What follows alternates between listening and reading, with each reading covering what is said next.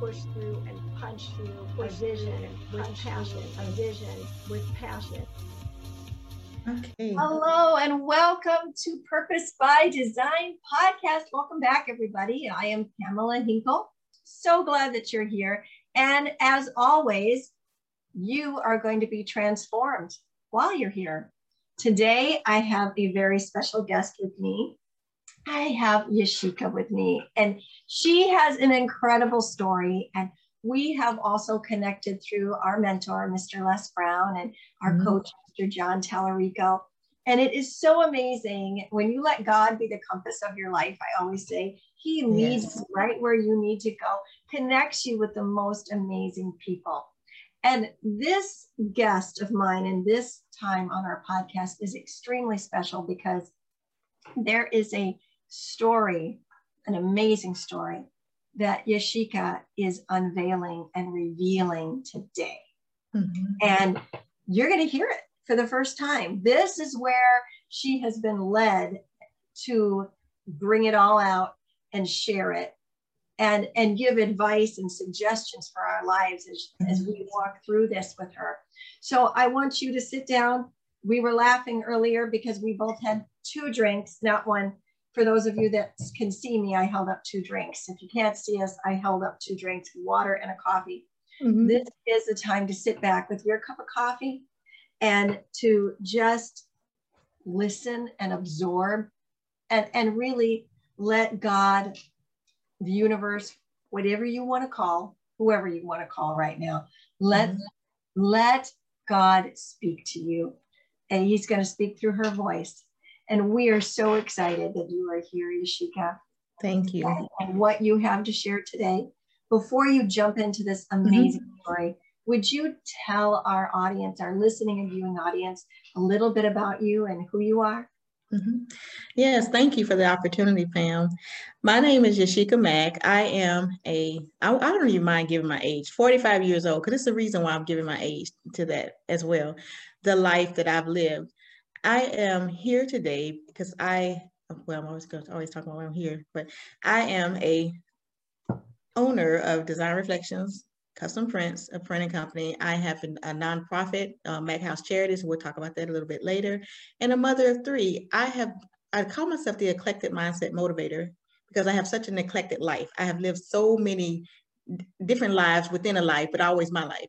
But however, realize that sometimes we're living on a life that's not necessarily designed for you. So you're kind of like a defaulted life, a life that's thrown and pushed upon you. And I'm one of those people who just take it as it comes and just make it work, however it may. Whenever somebody says, you know, tell me a little bit about you, I always pause for that because I am also the person that says, hmm, I can tell you about everybody else, but I can't tell you about me. Although I have so much to me because it's where do you begin? Yeah. And that's and that and that's how i am. And and i know like when there are other people out there like me that have that same type of a understanding like say okay where do you start? Where do you begin? Because it's so much. But that i can say that one of my most proud things is that i am a mother three. And i know sometimes in, in classes that i've taken they say don't start off with your personal stuff because people don't really want to know that. However this is purpose by design i think people really do want to know that. Right on yep. Yep they really do want to know your personal self. And because that's the side that we hide a lot is our personal self so th- that's here. I'm coming to you today as an eclectic mindset motivator of someone who found out who she is at a later date in life. Mm. And who we are continues to evolve, doesn't it? yes. Because yeah. you think one thing, oh my. But you know, it's it's that I think it's I always say I think, but I, I know it's that faith walk. Mm-hmm. You, you, we were raised, I'm raised, I'm raised from Alabama, the South. And you're from Minnesota? Uh, that's where I live now. Yeah, originally from Ohio. Okay, so I called Alabama the dirty South. You know, I'm in South Carolina now, and they say the South. I said, no, y'all just have South in front of the Carolina, but no, you're not from Alabama, Mississippi. The go, that's the that's the dirty South. That's the real South. well, my my um, country accent is thicker here. And it's like, where you from? I'm from Alabama. Where you from? so yes, so we were raised Baptist church, and you know the Lord. You in the church when the when the sun come up. You're in the church when the sun go down. Don't let you have three services, but not learning nothing. I'm Wow. just gonna be truthful about it, very transparent. You're there all the time. You everybody's showing up and you look to the left, look to the right. Nobody has a Bible in their hand, but they just listen to the person in the pulpit. You're right. So that's Mhm. how how we came up and how we was raised. It was a family church, neighborhood church. Everybody went to the church. It's like five on the corner, but everybody knew everybody. And that's how I came up. But I am appreciative of that because that let me know that there was something out there greater than me. Yes. And the life that I live, that stretch, and like we say in death, that dash, that's what I'm living now. Hmm. And the dash, I'm at the 45th part of my dash where I really and truly understand how great it is to know God and how great it is to look back over your life Mhm. and realize that something kept you and it was a reason. And that's where I am today because I know He kept me. Wow. It's so true. So true. We can look back and we can see it, right? We can see how, oh man, that is so amazing. I, I was uh, brought up similar. And uh, as, as a young woman, uh, at the age of 20, I recommitted myself back to my faith, back to the Lord, and Mhm. never turned back. And Mhm. and uh, but wanted to be in those places where I wasn't just just listening and regurgitating, but that Mhm. faith was feet to me, that it became the reality of my life, and it was Mhm. something that I wasn't just parroting. It was something that I knew that I knew that I knew, Mhm. and you absolutely can look back and you can see all of that when you have been guided as the Lord has led us, and even how He's led us to be together Mhm. today is so amazing. Well, I have a question for you. And if you had a billboard, Yashica, and it could say anything you wanted it to say, what would your billboard say? It would say free to be me. Oh, I love that. Yeah, free to be me. I just um, know that through life we put so many challenges or so many obstacles or, either I say shackles too on our own feet because I am one person that even though I have lived a life of um, great trauma, great tragedy, tragedies, I just don't blame it on that. I always uh, look at myself. You know, no matter what, and I, and I look at the positive in it. Even when I was going through with my husband passing in, in the sickness, I never asked God, why me? I would always ask him, why not me? And that's the subtitle of the book that I that I was telling you about, the new book that's coming out with my daughter. That's the chapter is why not me? Is because I feel like as long as it was me and I was taking I was um taking those trials and tribulations that somebody else didn't have to go through what I went through. I always looked at the other person, you know, even when my husband was down and I was like, oh my gosh, well, you know, the caregiver part, it was difficult with ALS, but I always looked at it as in, you know what? I'm strong for a reason. And that means that there's somebody else that wouldn't have been able to do the things that I can do. So I thanked him. It hurt. I was living it, you know, but I but I still thanked him. And it brings me to the story that I wanted to tell today. Today is about my daughter through the process. And I had to give you that little bit about my husband. My husband was diagnosed in 2010 with Lou Gehrig's disease. That's the common name for it, but the scientific name for it is amyotrophic lateral, lateral sclerosis, which is a neurodegenerative disease.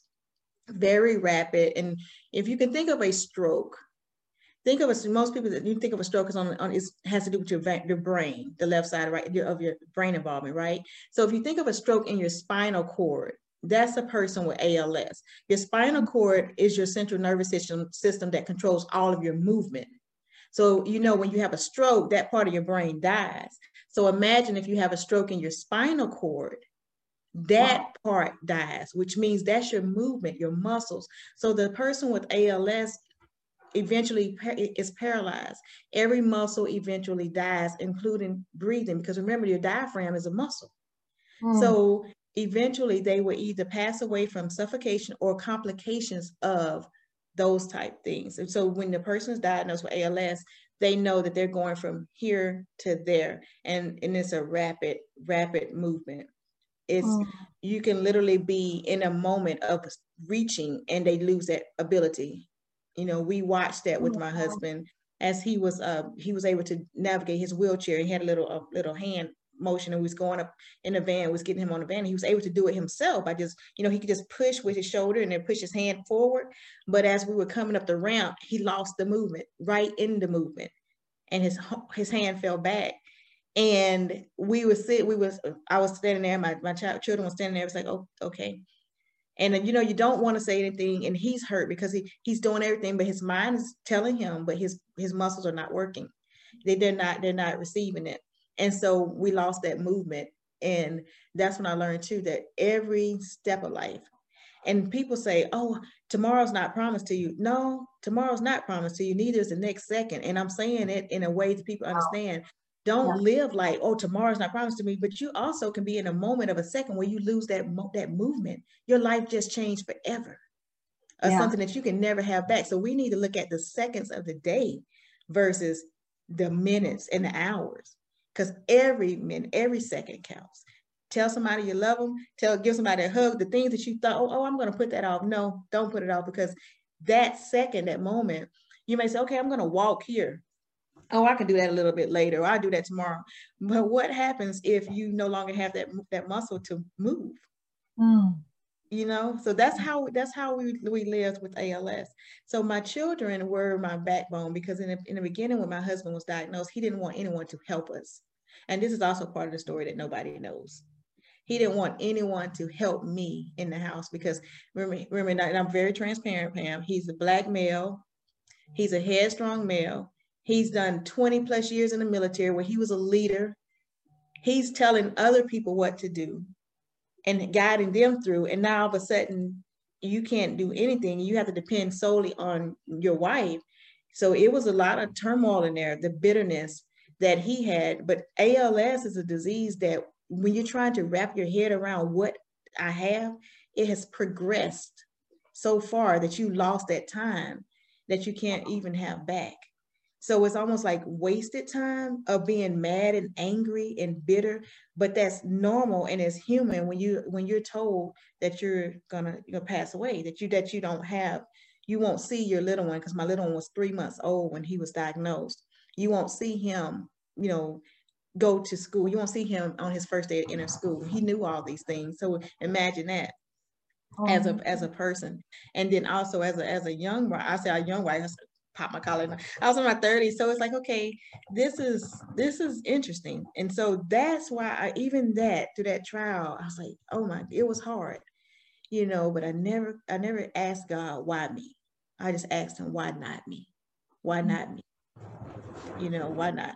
So my children were my backbone. They were the help. I had my oldest one was my daughter, and then my next one, next to the older one was Javon, which is my little one. Well, he's the middle son, and then the baby, of course. So it was just the three of us, and I didn't see it, it was a lot because we had to do everything for my husband. You know, when we wake up in the mornings, and I tell people, when you wake up in the mornings, the first thing you do, you stretch, you go to the to the restroom. Who doesn't do that first, right?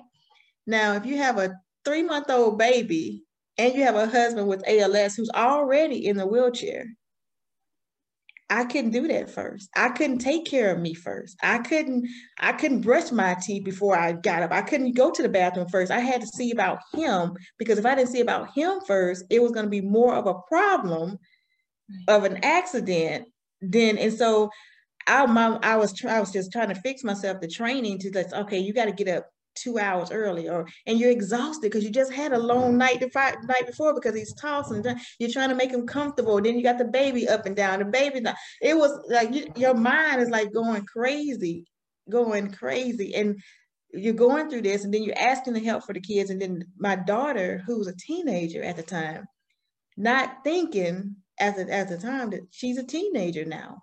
Teenagers come with their own set of rules they, they come with their own set of rules, their own way of thinking, their own, and asking for help, not thinking that it was bothering her till we fast forward till he passed away and everything just changed in my life. Everything changed. One day we were fussing, I was fussing at her about something, and she just literally walked out the house. And I, I talk about being a, a Southern person, and I'm a Black Southern person uh, that's very disrespectful for a child that you're just like me and you are talking except you you know man, just you're fussing so it's a little bit more to it like that right so i'm fussing about something whatever then she look at me picks up some keys her keys her car and walk right out like Pam, i'm talking to her and she walked right out the door And I'm like, I'm still shocked today. it was years ago. I'm still shocked that she did that and left. Mm. And left. And she was gone for four days. Oh, wow. I didn't know where she was. I didn't know who she was with.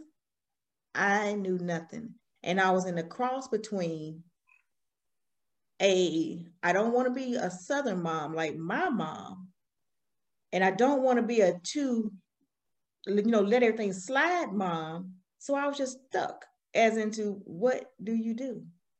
And what just happened? Because, you know, so for four days I didn't didn't get a call from her.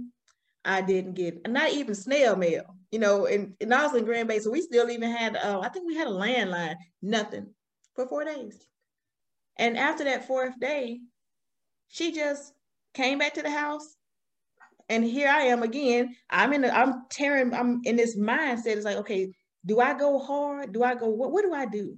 Mm-hmm. You know, and so she came back in the house like nothing happened. And I let that happen, like nothing happened.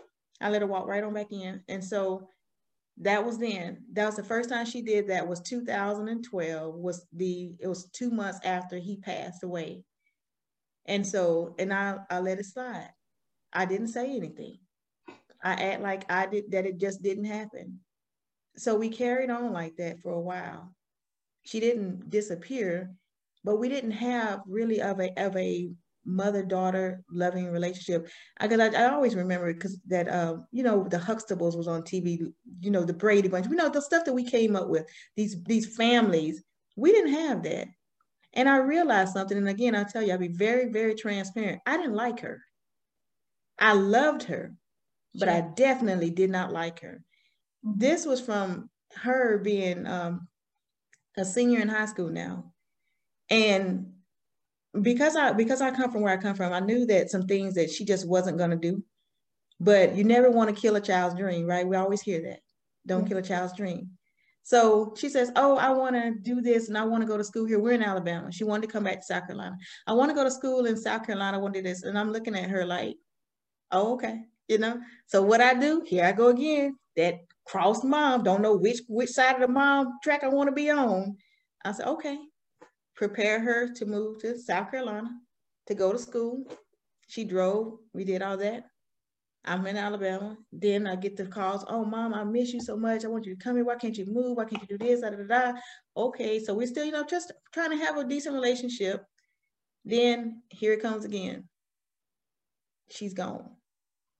So she's at school, but it's like, it's like she's gone, but she's not gone because she's at school. So I hadn't heard from her.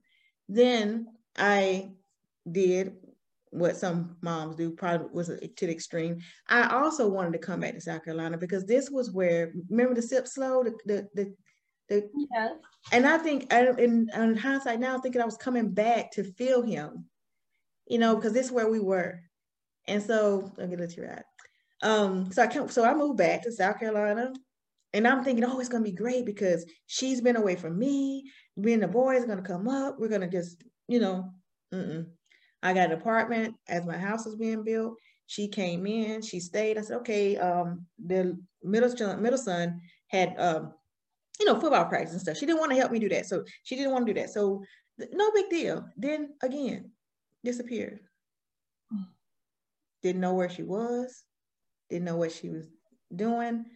So I said, okay. She just literally walked again. I was sitting and walked right out the house. And my son's like, Mom, where where's Diego? I, I have no clue where she's going. She'll be back later. She was gone for maybe about a week. About a week. Didn't know where she was. Then we're gonna fast forward. This happened a couple more times, and then fast forward up to when I was actually working with the ALS Association. She did it again. Hmm. And I had no clue. This she's driving now, so she's just gone. So she was gone for three days this time. I said, you know what? Maybe I need to report her missing, you know. So I, because I was a recruiter here, I did have people, friends that were still in the law enforcement. I was asking a question, you know, what I do this and another. So uh, one of the guys was telling me, hey, be sure before you make the call, have all your information because what you would not want to do is have to go get it or say I'll call you back because then you're gonna start all and, and he said that's gonna make your process longer and more frustrating. So I was at work, so I was about to gather my stuff up to go home to gather the pictures and all things that he told me I needed to have when I made the call. So I decided, you know what, let me call my friend in Georgia and, and say, you know, because I hadn't even really told people that she's done this, right? So I have a, a friend that was in a, um, the military with me and she was in Georgia and I said, hey, um, just letting you know, I'm about to file a missing persons report for my daughter and for Danye, I, I call her name. And um, and she says, really what happened? I said, I haven't seen her in a week. I have no idea where she is. I don't know. She just left. She left. She's mad at me again. So she left. And so she on the phone up and she called me back about five minutes later and said, she just showed up.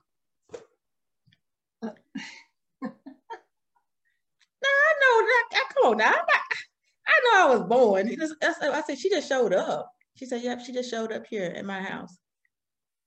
I said, oh, okay. So it was great. So that friend and I really fell out because I'm like, you could at least called and said, your daughter is here. You didn't have to tell me nothing going on. Just at least let me know that she was there, you know, earlier before this part. But she, but I get it. She did tell me she, I didn't know. She I had no clue that you didn't know. But when I was telling you she was missing, that was your time to tell me. Not wait five minutes later to tell oh, she just showed up. That don't those two don't go together. They don't pass the common sense test. It doesn't work. Oh. so that was then. So again, that happened. And so mind you, that these are years that are passing through. We started in 2012. And now we're in like maybe 2014 now. We've already had like what three just walkaways. So bring you up to the speed. Here we are again. I'm in the house, 2015, 2016. She comes and it's the same thing. This time is having to go get her is different. I'm having, she gave her car away she had a, that's all my husband asked me to get her was a brand new car because he knew he was going to be here to be able to help her if she got a, a secondhand car. Gave it away. She went down to Mount, I'm in South Carolina now. Remember, I came here, but she's everywhere else. I have gone to pick her up, not gone to pick her, had to send money for her to get her from a place called Beaufort, South Carolina. It was over two hours away. I've had to get her from Arizona don't I have no clue how she nomaded to Arizona. She's in Arizona, and uh, it's a, it's been a child. These are the things that I've had to go through with her, and and each time I'm like, I'm done, I'm done, I'm done. I'm just so tired. I don't. It's like she hated me. Mm-hmm.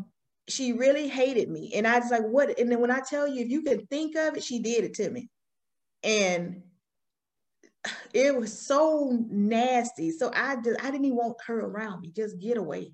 The last one, the last time she didn't, she she was so spiteful. She wrote a letter to my youngest son. He's five at this time, and said, "Mom put me out. She doesn't." And and he read it, and so he came to me. You made her leave. You made her leave. Remember now, his dad passed away two years ago. And so, uh, and so it's like you made her sister leave you, and it was so, it was so much because it's like he's. How do you explain? He's only five, and why would you do that to him? So as far as I say she did it, if you can think of it, she did it. She's she has done some stuff. So now we fast fast forward to the pandemic, which is 2020. You know, we had the pandemic. Um, beforehand. Now we're going, we're doing a lot of back and forth, in and out, in and out, in and out of the house. And to that, I said, look, you just can't do this. Stay on the other side of the door. And, and I, I'm not, and I'm not sugarcoating me at all because that's one thing I do not want people to understand me. I'm not, I'm not Claire Huxtable. I'm not, um, I'm not Miss B. I'm none of them. I'm just, I can go just as hard as most of them. I know. I, I just don't want people to think that, that it's like, oh, Rose. No, I'm very, I'm a mom. I'm a very mom, and I'm also, I'm very uh, hard too. I have a background, uh, a military background. I have a, I had a hard mom when I came up with. So I'm not, I just don't want people to think that I'm just painting a picture of a defiant child and I'm all Mary Poppins over here. No, no, no, no. We want to want you know, we want to be fair where fair is. So it was a lot of verbal going back and forth, a lot of things going back and forth between the two of us. I didn't like her. I did not like her. I just loved her. I knew I had to love her, but I just did not like her. And she didn't like me. Really didn't like me. We have had straight fights. What is a mother and a daughter doing fighting? We have had those physical fights mm. in this house. And it's and it's not anything that I'm proud of, but I'm it's the reason why I'm telling the story so people can really get the picture. I don't I just don't want you to think it was roses. I just don't think, want you to think that it was that it was all her because remember i'm also trying i'm also dealing with stuff too and i'm trying to understand how do i do this? And did i tell you my background? I forgot to tell you guys this. I have a master's in counseling and psychology and a bachelor's in psychology and i'm also a certified life coach but none of that works when it's your own child. I'm just trying to tell you Right. None of it works when it's your own child. It goes out the window. But I did have friends, counseling friends, that I can give the report to and they can give me what's going on. And I think I have two, one in Alabama and Shalonda. She deals with those defiant teenagers. That's her niche. She loves them. She's even had to go pick her up for me when she one of her disappearing acts. And she was like, look, you know your mom ain't gonna take too much of this, right? and she said, you, you know, you know, you uh, you're on eggshell and you skating on a pretty thin piece of ice, and gonna let go of it. So she's even had to pick her up. And she said, she said, she said, she could. This is the first time that that I, now mind you, master in counseling and psychology. So we've been through. This. I never connected the dot. She said, Shika, something's wrong with Danye. She said, I only had because she does this is what she does for a living. She's always with with tr- troubled youth and teenagers, and and um she says, "Is something wrong with her? You need to have her psychologically evaluated." Wow. I said, "What? You know, first of all, now like okay, well, you know, I said, and you know, here I go there. No, it ain't nothing wrong with her. She just don't like me. She just she just want to be a defiant teenager, not turned into a defiant adult. She just went from not liking me, you know, I'm just ah, like that. So she's like, she says, no, no, I, I hear all that. I hear you, but I'm serious. You need to have her psychologically evaluated. Something's not right. And so I said, um, okay. So a year passed. And so now we're back in the 2020 phase. And she came back here with the same thing. And I told her the only way, because we because remember we we've had a lot of issues going on now. The only way that you can stay here is that have that you've got to see what's going on. Because we can't be just this bad. You know, sure. It, it just can't be. And then here I am, I'm trying to go through changes myself, trying to get to know me better, trying to follow the path of the Lord. It just can't. And I'm asking the questions. I'm asking God for the question. I'm asking him to show me guide me, lead me, make help me be a better mom, help me be a better parent, help, help a better listener. Remove me, more of you, less of me. These were my prayers every single day. More of you, less of me, because I was struggling. I was struggling with the fact what, and then I and I still have to hold it together because I have other kids. Right. And when we went, I did get her to go, and so then that's where it started, where they where she was evaluated and one of the intake counselors and and and again, this I got mad at myself. I'm like, well, how do you miss these signs? You studied this stuff. Your intern was with adolescent teenagers. You didn't, you knew you didn't like the, the, that population. That's why you don't do it. Well, how did you miss this? How did how did you? I'm, mm-hmm. I'm, I'm how did I miss this? What? No, you know, she's just a good fake. That's what me thinking. She's just faking really good. So the intake counselor interviewed her, and then she called me in and she says, now tell me what's going on. And I was and I was talking to her and, and telling her because and she was feeling I was filling in the gaps of the story that my daughter was telling, but I had no idea what she was telling. And that's when the realization came to me. And she said, Your daughter is struggling with the cycle. We need to get her psychologically eval. And but because of her age, is volunteer. Oh. She doesn't have to agree. Now, I didn't tell you this part because what led us up to this this right here is because she this she left again. She disappeared, but this time she was in the woods somewhere. So one of the neighbors saw her walking down the street and she was limping and she had looked dirt. And I, and by this time, this is when I started. I I say I don't like her, but I always care because mm-hmm. trafficking mm-hmm. of females is real. I was scared for her. And so she said, Can you? She's walking down the road, and I know I saw her. So, you know, I work with boxers. So the guys at the gym, they went and started looking. They left to find out where is she. So they picked her up for me. And that day, this is where I tell you, God intervened. I prayed, God, more of you listen me, please do something. When the when he intervened, um, the coach took her back to the gym. There were two nurse practitioners there, one that dealt with mental health. Oh my gosh. and they and he said, um, you need to get, you know, call, get her to the hospital. And they was telling us, and I said, listen, I have done, at this point, I have done a lot though. I really have done a lot. I've tried this when when I took it to the, first part, the first, and I know I'm skipping a little bit of my story. When I took it to be eval the first time we was at the mental health, see, that was voluntary, see, and she knew that. So she didn't agree to anything. So when we left there, we left there. So then a week later, this is what I, this happens. And so she at the gym and I was telling them, I said, I'm just, I can't do anything. It's all volunteer. And so she says, no, I'll make the call. Because they knew exactly what to say to 911 dispatch to make them move. Because if you, you, and it's, um, it's something that the wording of what you say, you can be, and we wonder why we have so many domestic situations and what how come law enforcement is late or the intervention is late because you don't know that you you you because and that's what i learned. I learned through that counseling you don't tell your story Yashica you tell pieces you don't tell people what really hurts what really because i have learned i have adapted so that i don't people into that side of me and so and i had through her story and getting help and it's when the counselors also had to talk to me when you're making a distress call, you have to be in distress.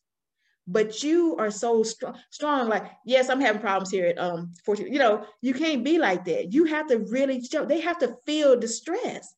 And I didn't know that. So I learned. You know, I had no clue. So that day that the um that they called, uh, that the nurses called, they knew exactly what to say. We had the um ambulance there, we had um law enforcement there. And remember when uh, this is that time of the year when all the stuff was going on with law enforcement. And here we are, we have all these, well, not all of them, because if you this you call 911, they're gonna dispatch the paramedics, police officers coming as well. And then it's a disturbance. So we're like, oh my gosh, it's, it's, it's what's gonna happen? You know, yeah. and you should you should not be at that point where you're thinking, oh my gosh, what's gonna happen? And then I'm on one side of town, and I was like, so I was just so tired, so messed up. But I thank them because had they not intervened, had not had they not stopped their workouts, they're working out in the gym to say, you know what, this child needs help. So the gash, she had a gash on her foot. They were treating her foot, and where she was literally walking, and she said the stories that she told about she had cuts over her all over her body. We didn't know what happened. And so when the coach called me and he said, You need to come right away, and, and I'm still numb. I'm still numb to her because I've been through so much with her. But no matter what, you don't want to see. I just want to understand how people have not cannot have compassion for another person. Because regardless of the fact that all that she's put me through, she still was human to me. And nobody wants to see a human hurt. Right. Or someone hurt a human. Right. So we had um, that day learned of sexual trauma somewhere out there in the woods. We don't know what happened. And her mind blocked it all, all out. And even the EMT that day, because it's a it's a look that uh, mental mental and I'm and I'm grateful for this particular set of people because in the cops because they seen it. It's a look that they have over their eyes that there's something that they see in them that can tell that they're not quite a hundred percent Okay. So that began the process. So she was checked into the hospital on that day. And so she stayed a week. And then I that's when I learned everything. And for one, and she ended up being diagnosed with bipolar schizoaffective disorder, where it was more than one of them. And that explains. I didn't even get down to tell you about the people in the attic. One night I had to take a take a ride, and because she said there was people in my house trying to kill us. And oh see, gosh, she, she stood over me with a knife one night. You know, mm-hmm. these are the things that I, I, it's, I, I said, what I said, well, where do you, where do you start with all this stuff?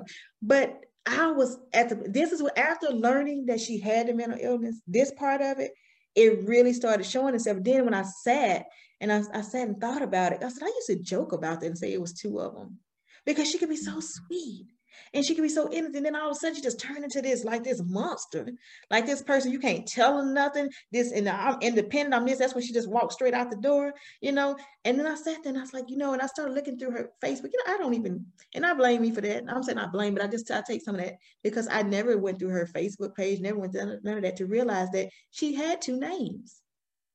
And so when I started connecting the dots myself, I was it, it was right in front of you. And that's why I like that phrase that Les Brown says you can't see the picture when you're in the frame. Mm-hmm. Because I was too close to the situation. And how and I said, how did I miss these signs? How were they right in front of me? And I'm just, I just wrote, wrote it off as if she just out of control. She just don't like me and I don't like her. She want to do her own thing, but not realizing that it wasn't, I don't even know who I was talking to at times because it was she's bipolar schizoaffective disorder, but she's more on that schizophrenic side. And I and I didn't know. So the one that didn't like me was the one she called a, a certain name, because she her name is what um, I don't know. It's, it's, I don't know if we should just say names on on here because it's, it's live, but her name is one name, but she shortened it when it was that other person, and that that person is the one who hated me that okay. person was the one that, that that went that took me through the the ringers.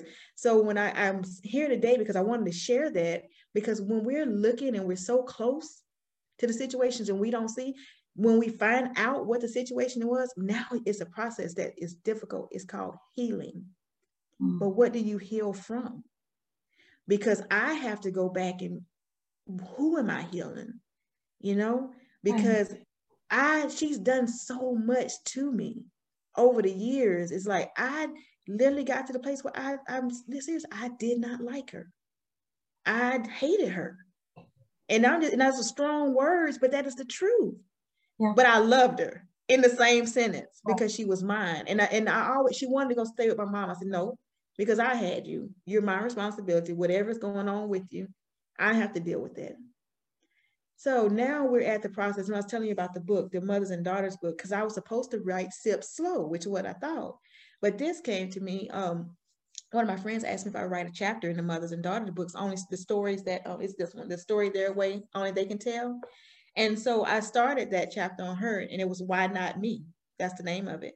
And so I, after I wrote it, I said, okay, and I let her read it, my daughter read it, so she know what I'm writing.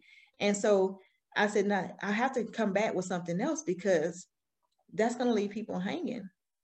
Well, what happened? Now this, now this is the process, and this story is yet to be written. It's going to be written daily because it's a work and process to get to the place where you cannot look at her as that defiant person she was and try to look at her.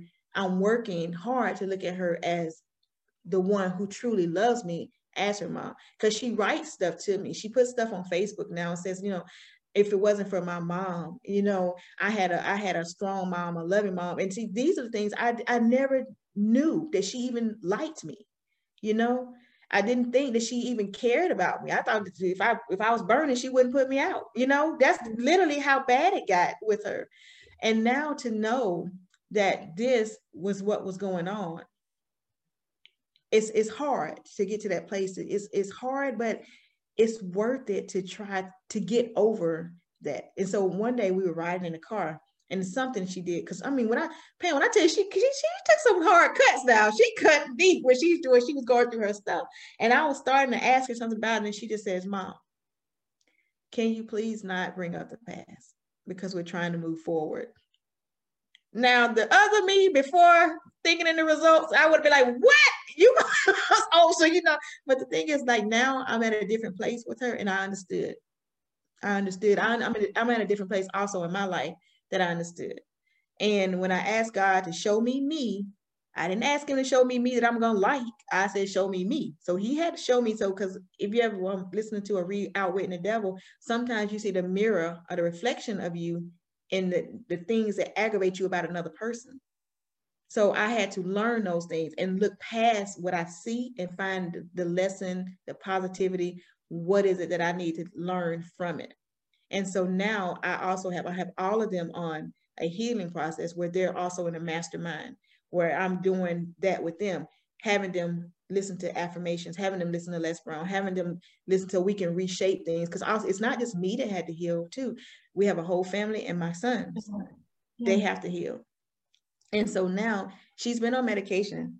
And so it's a part in the book that when um, I tell you that I just really broke broke down because I've been so controlled all my life, but it was March 1st of 2020. I lost both of them in one night, both kids my son had a well i'll tell you this first she this was another one of those things now mind you we've already done the evaluation so we know that she's diagnosed now she has a diagnosis so this this was this was what led to the night that she was gone for a week in the woods when she disappeared. So no no no no no. It says so many disappeared. She wasn't gone. She was gone for like almost 48 hours on that time because she just left the house. She just walked out. She's mad at me. She walked out. And so this time she stands in the, in the middle of the cul-de-sac. She's like, you did it. And that's, oh my gosh, where did this girl come from? So she left. But this time I had a little bit of a, I was outside of the frame a tad bit. So I had a little bit of help because I'd already been to the mental health. We've already done a por- the portion of it. And They've already given me the crisis numbers. And so when I called them, I said, she, she's left. And because now she has a mental illness, law enforcement, if you call, they're coming right away. So I literally had law enforcement in my house when I had everything that they needed because she was um she was missing now. And I didn't I didn't know that I learned this. They come right away when it's a mental ill person and you make that call and they've already been documented. So when she can when they come, they got everything that they needed from me. They were not gone 15 minutes that I got another call. My son's girlfriend called me to tell me that my son was being medevaced to Richland Memorial. Yep. So he was in a one person car accident by himself and he was being and so I'm literally okay wait a minute wait the I have one missing don't know where she is and I have another one that's on the way to the hospital and I have been in so much control all my life. Because remember, all the stuff I'm telling you, I'm still con- composed and control, and I and I couldn't, I couldn't mm-hmm. do anything. I my body shut completely down, and I don't know where this what the things came from, but I, but I know I always say God has always been watching me, and I've always been strong, but I lost it. It was nobody here but me and my 11 year old, and I live. This is the first. He's never seen me cry. Mm. Never seen me cry. And I broke down because I could not control the situation. I didn't know what was going on. Medevac, you know, you think medevac, that's serious. Yeah. You think um, one of them's missing. And so I don't know how these calls came in, but I'm sure they came in because my I remember my sister and then somebody came to pick me up. My I don't know, know how all this stuff worked, but it worked. And I was trying to figure out who made the calls or whatever. So I in my book I just call them angels because I have no idea my sisters, everybody's in Alabama. I'm the only one here. So the people, it's like they were just like like military, like you were activated to take over. Because I was I was not in a place to do any. I couldn't. I could. I I didn't know whether I was going or coming. And so that was now when you say a true defining moment, when I felt like I lost both of them in the same night, mm-hmm. that was that was a true defining moment in my life that I I could just I just called on him. I just called on the name. And the people who stepped up and got in got in position to do things like get me to the hospital. I had my other son's godparents. They they were here. I don't even know where they came from, but they were here to pick me up. Nobody wanted me to drive. And then um, but then I had the little one at home, and my other neighbor, she was at the door. She said, I got him. You just go. You know, and so it's like the things that happened. And when I'm in the process of going to the hospital, the sheriff's office they're they're still calling to check in to make sure my daughter has not um, has not phoned or anything and oh, it was crazy you talk about the worst 24 hours in my life was then that oh. was worse than my husband passing because it was like and i could not imagine i had no i didn't know anything about my son's condition nothing nothing all i know is in his girlfriend she was on her way because uh her cousin showed up. Her cousin was literally two minutes down the road. It's a small town, so he heard it. He was sitting on his porch and he heard it. He didn't know it was my son, but he heard the the, the whatever it was. So he got in his car and immediately came on the scene and realized it was my son, but nobody was there with him. And he said he was thrown outside of the car. He was laying face down by a tree. Oh, and so he went to call. And this is the, this is the shimmering side of it. He called 911. They told him the call had already been placed and the uh, EMT was already dispatched. A female made the call. Cliff is his name. He said, Ms. Mack, there's no way. I didn't see a car. I would have seen her. I was literally right there. That night when, when I made it to the hospital, and you know, the the um the troopers, state troopers always have to come and do whatever. So we was in it, and literally he was in a when that board where they just he could not move. Yeah. Everything from top up was broken on him. His mm-hmm. both arms, his his ribs, his it was and I had a, I saw him like that. And remember, we still don't know where she is, you know. And so and he was just he was in so much pain. And that's the first time I ever saw a true trauma hospital. When, when you see it on TV, and I was like, I've been to the ER before. It don't happen like that. No, my sister said it's a difference between trauma ER and he was in trauma ER. It literally was like it was on TV, where you have this and that moving. The patients are all over the floor. They literally had him at the nurse's station because he they were trying to to get his pain under control, and he was just was just laying there. He said, "His mom, please help me," and it wasn't nothing I can do. I couldn't do anything. He had that that thing because they had already done X-rays and they didn't want to move him because they didn't know if his back was broken. And so he was he's it's just, he said, Mom, it just hurt so bad. And he has a high tolerance for pain. This guy, this little, this guy played played the ninth year. I mean, his uh, whole season of football with a broken foot. so he has a high tolerance for pain. But he's but he was like, Mom, please help me. And I tell that this story because no matter how much we think that we have things in control, it can be out of your control like that. Right. And sometimes we have to let up and sip that coffee slow because just like that, your life can change for the rest. I mean, um, inch of a second can change you for the rest of your life. That changed me for the rest of my life, Pam. I cannot no longer look at things and take stuff for granted. I can no longer think that I have to be in control of everything. I had to learn to let stuff go and, and, and walk away, even if it meant you have to figure that out on your own. Because trying to be that helicopter or that that um that uh that mom that holds everything because I'm thinking I have to be strong, I have to stay for everybody, I have to do this, we have to make sure everything's just right, dress, and you that doesn't work when when some a situation like that, that doesn't work.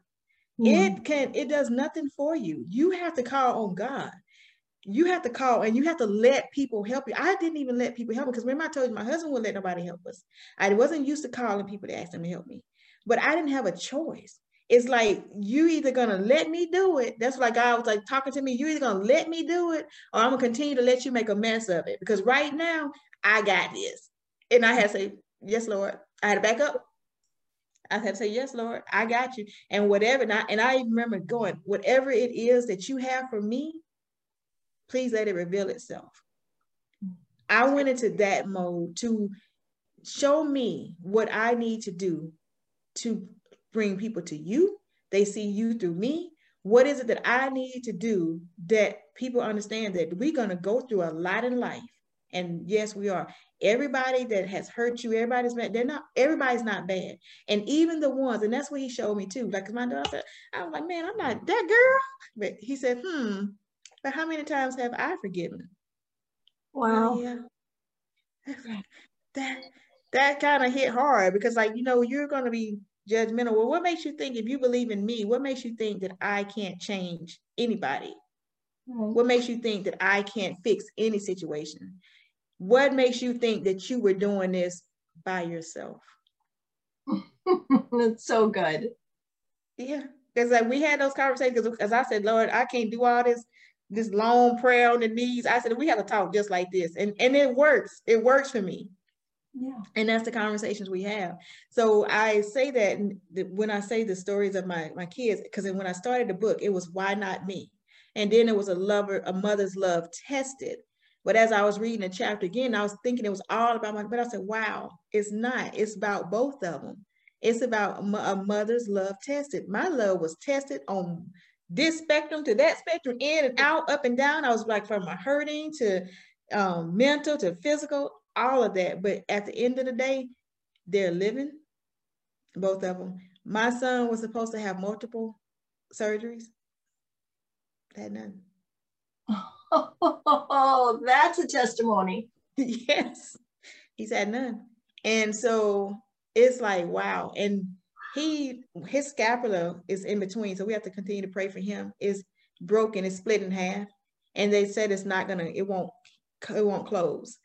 And he can't have, well, they opt not to have that surgery because that surgery is very extensive because of what sits on top of that, all those muscles, those nerves, those tissues. And he was only nine, well, 19 when this happened. Yes. So also in the doctors was like, he is strong. But we still wonder, Pam. Remember, I told you that somebody called the 911.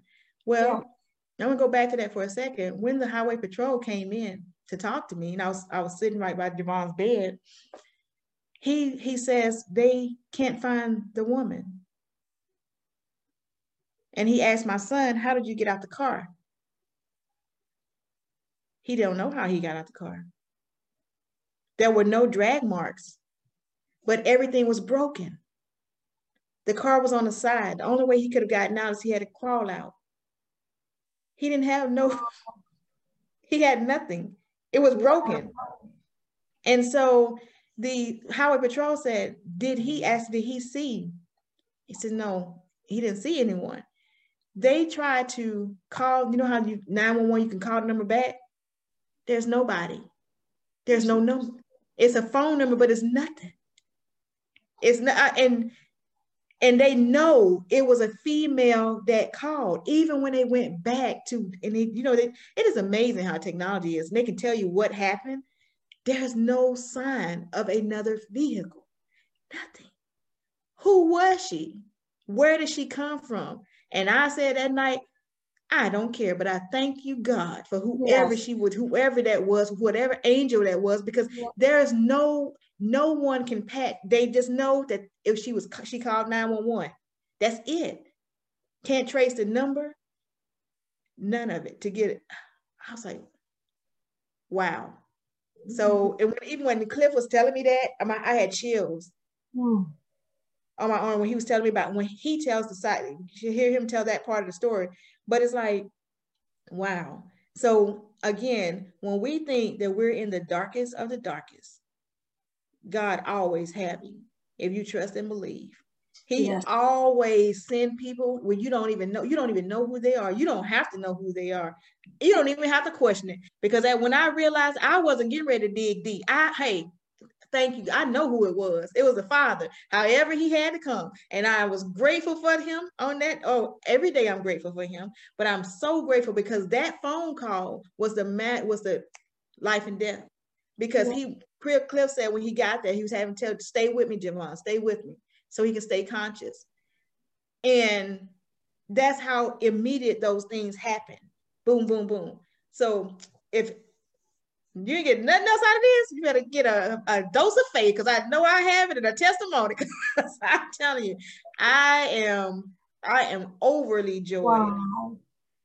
And to think all that stuff that I've been through, and I still I'm still here. I can still laugh. I can still smile. And I always say, as long as I'm on this side of the dirt, I can be better today than I was yesterday. So. wow. so true. Oh my gosh, what an incredible story and so an angel, most likely. Mm-hmm. You know, watch, if you what, what watching over your kid, I mean, just moms, dads, listen. Yeah.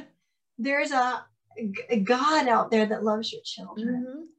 that knows where they're at all the time. Yes. You don't know.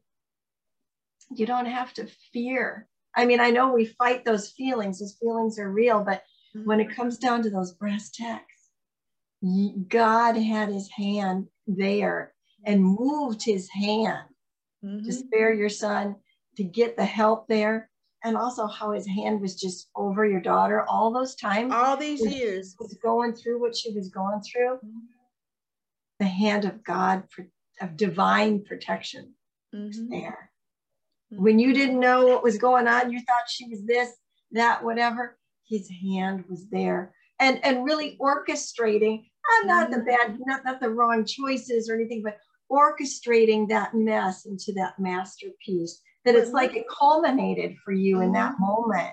Oh my goodness. But look how he kept her though, Pam. We yeah. have how many times have we read or either turned the news on or listened to trafficking, mm-hmm. killings, rapes, um, strung out where they can't come back. You've seen seen this stuff.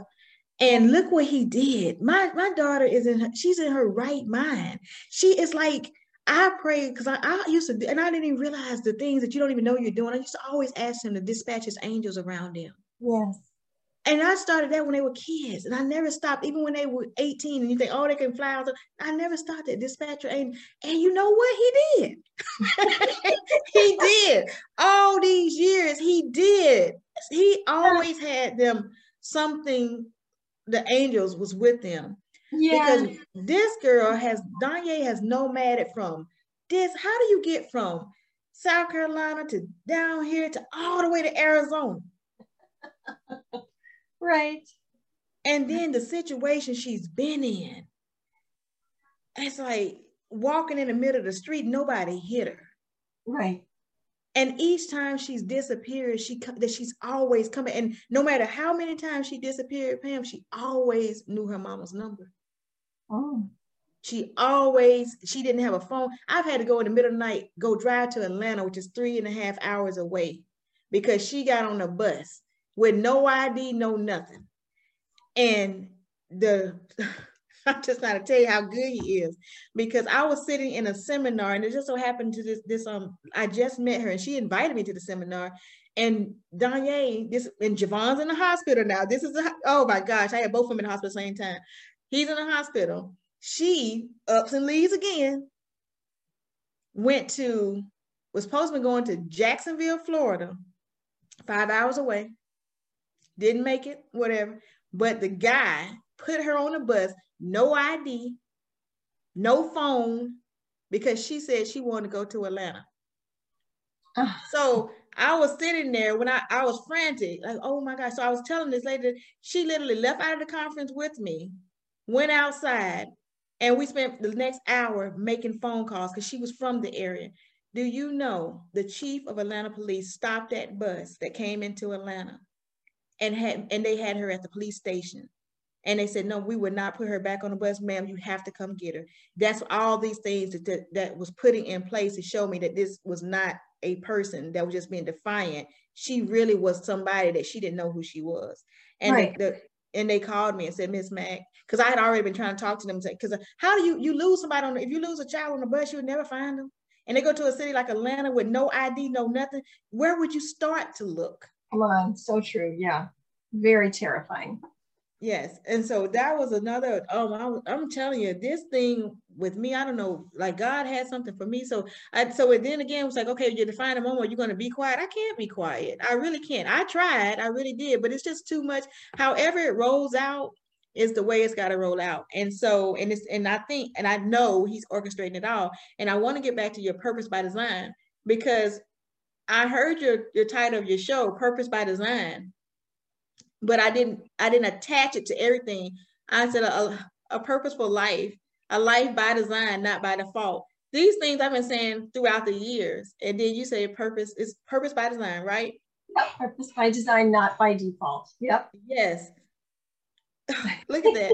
and so I thought last year, I said, okay, somebody was doing a, a show on me. And I said, okay, well, me and my daughter, I'll get on that show. But that didn't work out. Then it didn't sit well. It just didn't feel right. But it was something about I don't know if it was we were on the TIR call or something, but I had to say, okay, I didn't know, I didn't even know Pam. Pamela. Do you say Pam Pamela? I don't want to be Pamela is what I go by, but I would call me Pam. Either okay, one. I, I told you right, Pamela. So, and it's just something that started speaking. And I don't take anything now. I don't look at things. Remember, I just don't let it marinate. I act off of what he says. Yes. And I don't question it. So I know that whatever will happen is going to happen, and whatever don't happen is not going to happen. And whatever has to fix, we will fix, and we'll do it together. Because I just I just let him lead me like that. And it was your show, and mm-hmm. that's when I reached out because and I did I I didn't know I didn't know but he put that in front of me, and that's when I reached out to you and I said, "What is the name?" I think it's actually, well, what what is your name show? What is your show about? And I want to do this, and you was like, "Yes." So I I knew it. I knew, and so that's my purpose by design. In this moment right here, it was purposely done and designed to be on Pam show to tell the story and to be in a platform where it's safe and you're a believer. Yes, I am. And you're a praying woman. I and I am.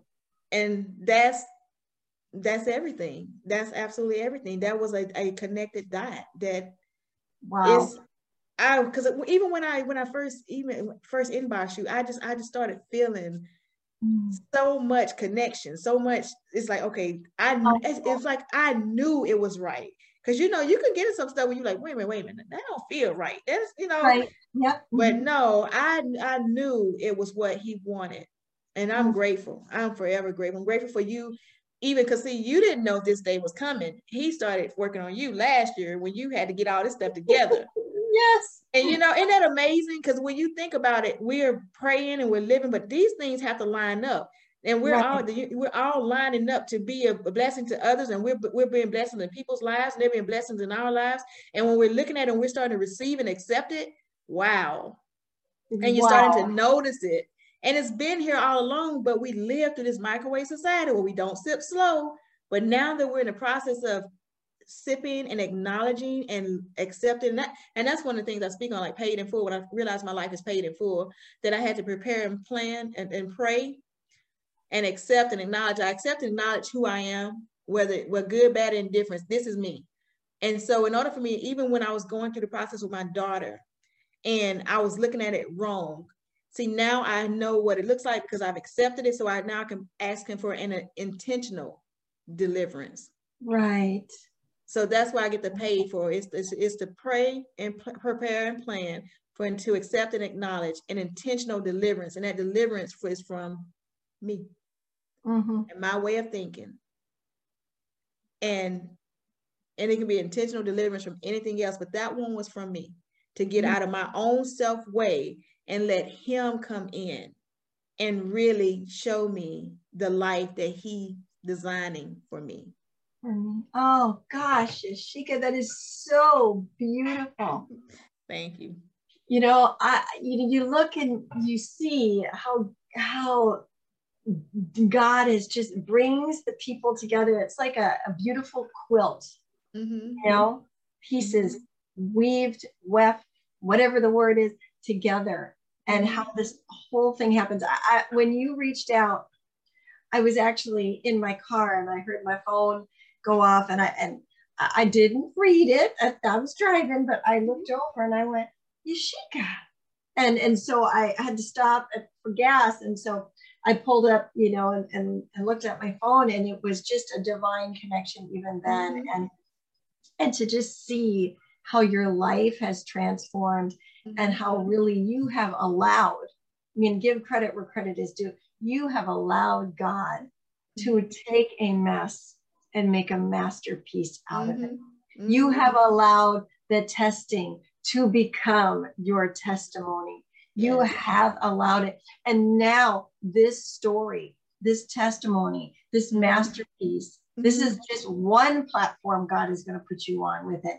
And all the people whose lives are going to be touched and changed, like to know, to have that peace of knowing my kids are going to be okay. My grandchildren are going to be okay because mm-hmm. I've trusted God. I've dispatched those angels. I prayed. Mm-hmm. I'm trusting the process of the divine assignment here. Mm-hmm. But then to know, like, okay, my kid might be acting like this, but then to find out there's something else going on, like there's that sigh of relief and at the relief. same time concern. But you had mm-hmm. an answer then. And then mm-hmm. to know that, oh my goodness, your son is in this awful car accident. Mm-hmm. And that when you couldn't be there and all you know what was breaking loose all around mm-hmm. you, plus you're recovering from the going through that healing from being a widow. I mean, like, and that God was like, I got your back. Mm-hmm. I've got your son. And then you had to know, like, he's got my daughter too, and got all this, and that you could just release Mm-hmm. You could implode, explode, whatever you needed to do, that mm-hmm. you no longer had to control everything and keep your hand on the wheel. I mm-hmm. hope you guys are hearing this today. You don't mm-hmm. have to keep your hand on the wheel. You can release these things. You can release them to God. And Absolutely. he's already he's already got it. So it's not like right. he's saying, okay, you know, but he's already got it. You just need to let go and, and know that he's got you, just like he's got mm-hmm. Yashica, just like he has her family, and that this whole craziness, all this chaos has been brought into a place where it's like, I see you, Yashica, as like that mm-hmm. arrow in the bow of God's hand, just mm-hmm. to release and to be able to bring so much hope to so many. Oh my gosh. Okay, tell us about your book because we're starting to run down on time. So tell us about your book. When will it be available? How do people mm-hmm. get it? And how do people reach out to you to make sure that they can, you know, be connected with you and follow you going forward? Okay. I'm on all the social media platforms at Yashica B for you. And that's that's my name. It's it's, it's, it's my name. And also um yashicab.com, which is my website. And my mm-hmm. book, the one that's coming out, the one that I'm so proud of, and I, and I think the delay is because when you really and truly give it to God, Pam, he he you you can say you want to do this. Oh, I'm not mm-hmm. going to write this, but he'll show you. Wait a minute, and I mm-hmm. think that's why it's delayed a little bit because he's telling me to put something else in it. Okay. And you know, I, and I just have, haven't done it. Excuse me. So it's delayed by, by about about a week. It's not not much. So then I and as I was sitting here today because I was asking for what was the date, and that's when it came, it just came to because I, you need to go back through it. It's something else he wants me to put in it. Because although when I I want to tell you this though, because I asked my daughter as I was writing, because it's so much, and I and I didn't. I'm and he even removed her from the house while I was talking. Isn't it awesome? So because it's so much in there, but I don't tell it all because one thing I know I know about us is that we can move from things, but other people can't. Sure. And I want her to have an opportunity to have a life Mm, so if you you knew the depths of the things that she's done, then I don't want anyone judging her by that. Right. So I can hit the surface of things that happen, and you can understand through your imagination and through other parents to say, "Oh wow," and then to know that you know what, but golly, but look at that masterpiece because she's a piece of the master. That's right. That's right. And that God really does uh, give us do overs, new beginnings start overs. And he definitely and, answers prayers, even when you don't even know what you're praying for. When you're praying, because that's routine. but when you get into what prayer really is, he does answer. And he does answer the conversations.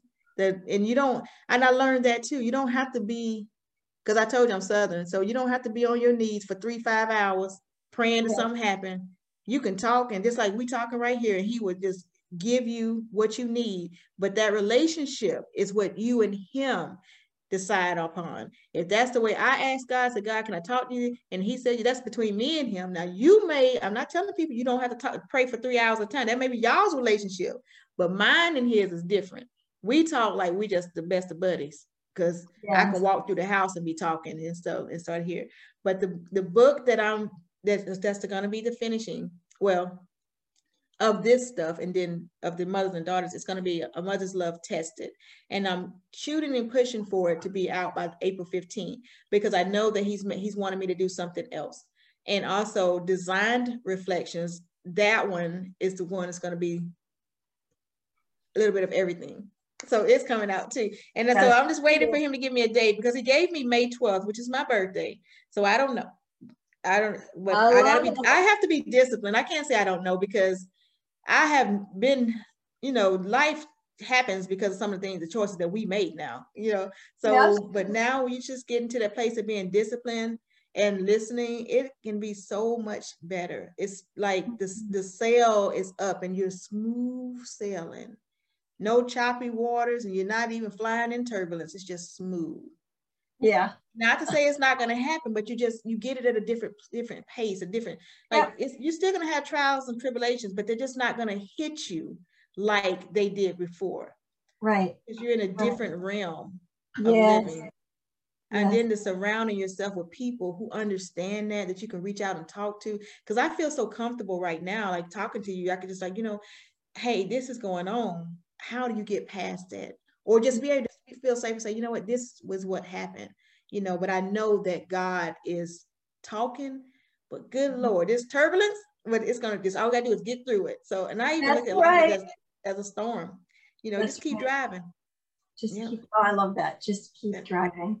Well, Yashica, thank you for sharing all of this. I know, I mean, I am so inspired. I was taking lots of notes. Mm-hmm. And as we uh, close out today, I want to hit a couple highlights for everybody. Okay. Look at the seconds, not just the days. Mm-hmm. That that was powerful. Um, and then you said, "Show me me, not just the me I want to see, or not just the me I like. Show me me." Mm-hmm. And um, you also said, "We can reshape things," and I wrote that down. That is, those are some of my highlights that I'm taking mm-hmm. away from this. Look at the seconds. Show me the real me, and I can reshape things. And of course, we do that by faith we do that mm-hmm. through our, our, our mind being renewed, which we also call thinking into results, right? And mm-hmm. and by watching the words that are coming out of our mouth and just allowing our allowing God and, and to expand our thoughts. And, and something that I always say is allow me to see that person through your eyes and not my own. Mm-hmm. And that just yes, so yes. fits into this. This has been so rich today, Yashica. Thank you so much for sharing this. And we're going to have you come back again and uh, you can update us on your books as they come out and mm-hmm. and and share updates on your children. Would you do that? Would you come back in a few months? I sure will. yes. Oh, that would be phenomenal. Yes. Well, I also want to thank you to all of our viewers and listeners.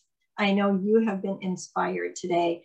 And I hope as parents and grandparents and aunties and uncles or big siblings or whatever, that you are thinking about how you can release and you can trust God. You can trust mm-hmm. a higher power to your children. And I hope that makes you pause and reflect to, you know, because maybe you're listening today and you're thinking, I haven't even really thought about God. Perhaps that's why you're listening is so that you can. Mm-hmm. And and I know because for me when i said make yourself real to me in a way i can't deny he did that. And i know people do that for you. And maybe your takeaway is you know i am like just running through life and i need to stop and do some sipping of that coffee yes. to slow down and smell those roses roses mm-hmm. and not just look at well tomorrow because be in the moment uh, in that second today. So i believe you're taking all of that away uh, today to my audience. Um, i'm so glad you're here. Remember you are the salt and the light everywhere you go. You ha- are here on purpose with a purpose by design. Thank you for being here today. And don't forget to subscribe and share and comment and like. Let's let the whole world know Yashica's story. But remember, purpose by design is a whole new world. Welcome to the new world. Thank you for being here today. And God bless you. Thank you. Thank you.